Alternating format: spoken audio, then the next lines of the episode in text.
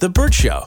Time to get buzzed on the hot goss from Hollywood with Abby. It's the Burt Show's entertainment buzz. Usher is getting ready to take the Super Bowl halftime stage, but will he be taking the stage alone? Well, Kiss 108 on TikTok says there's a theory going around that Justin is actually gearing up to join him at the Super Bowl. Okay, Justin Bieber may or may not be joining Usher for his Super Bowl halftime performance. So we all know that Justin Bieber has been a little MIA since canceling his tour due to his Ramsay Hunt syndrome, but he's been uploading pictures of him rehearsing in a rehearsal space, and he captioned it with the shh emoji. What's the big secret, Justin? And in his little rehearsal photo dumps, we got this picture, but look very closely at this teleprompter with lyrics. Gotta give credit to at Bieber Velis on TikTok for breaking this down. She filled in the lyrics to what seems to be Peaches. And Justin Bieber did a remix of Peaches featuring Usher.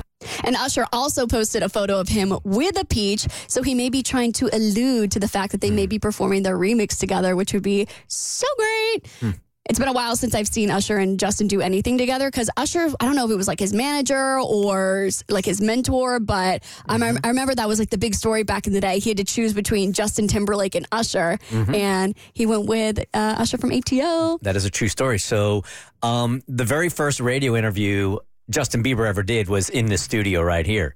And the only way I would take it was Scooter Braun saying that, hey, I'll bring Usher in studio for an interview. But if I do that, then you also have to interview this new kid named Justin Bieber. And I went, oh, I'll, I'll take the, I'll take the Usher interview for sure. Cause he had just broken up with his wife also. So I thought we were going to get all sorts of tea on that. Um, and Usher was on for a very short amount of time. And then Justin took off right after. I mean, we didn't have anything to do with it, but um, it was a package deal at the time. Yeah, win win situation. Okay, Jacob Elordi, you'll know him if you saw the movie Saltburn. I can't get his image out of my mind. But Jacob Elordi from Euphoria and Saltburn, he's been involved in a police investigation after an alleged altercation with a radio producer. So I want y'all to picture this. Picture Mikey going up to Jacob Elordi with a phone or a camera and asking him if he can have some of his bathwater to bring back to the studio for the show or Yeah, like whatever. a jar or something. Like this radio producer hands him a jar and says, "Can I get some of your bathwater?" Isn't this What? great? This is why radio has the reputation it does. Yeah. Um, I- did you listen to the audio of this whole thing? I have the the transcript here where he's explaining what's happening. He was actually really, really cool about it at first, and then lost his S for some whatever reason.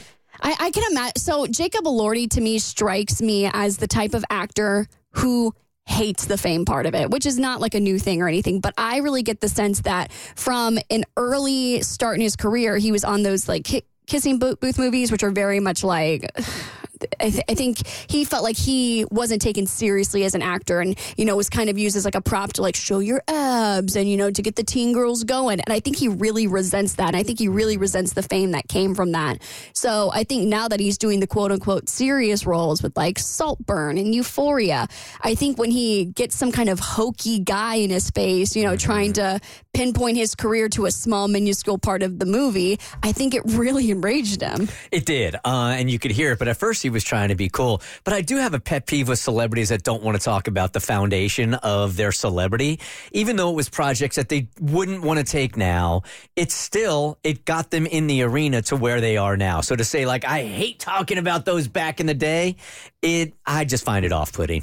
I think it's a bad look, and it makes me sad because I I've seen a couple of interviews with Jacob, and he seems so cool. Like he seems like the kind of guy that you would want to have a beer with. But I do think this is the one thing that really gets under his skin is you know the hokey radio stuff or like TMZ people coming up to him, which.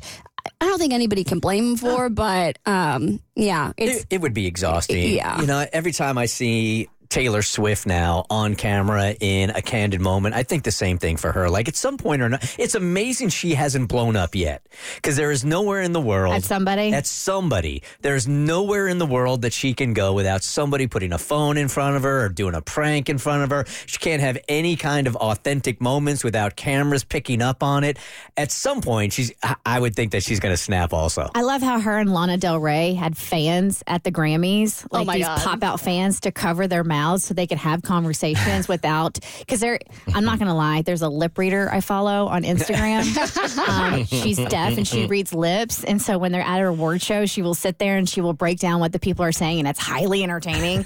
Granted, it's very intrusive, but it's still highly entertaining. But now they know to have those fans in front of their face to block their lips so you can't do any lip reading. I've said it a trillion times. I don't know who would sign up for that kind of celebrity where you don't have, I mean, zero privacy. Well, I'm sure the billions of dollars help, but Uh-huh. you know. Did the dude at least admit what he was planning on doing with the bathwater? Because I still want to know. what, what was he going to do? I think it was just a radio bit. Like he was going to bring in Jacob, you know, we'll Okay. go bring it in. I think the bit was to get a reaction out of the dude, and he did. Yeah. For more stories, head to the Burt Show podcast on your favorite listening platform. Hey, The Burt Show.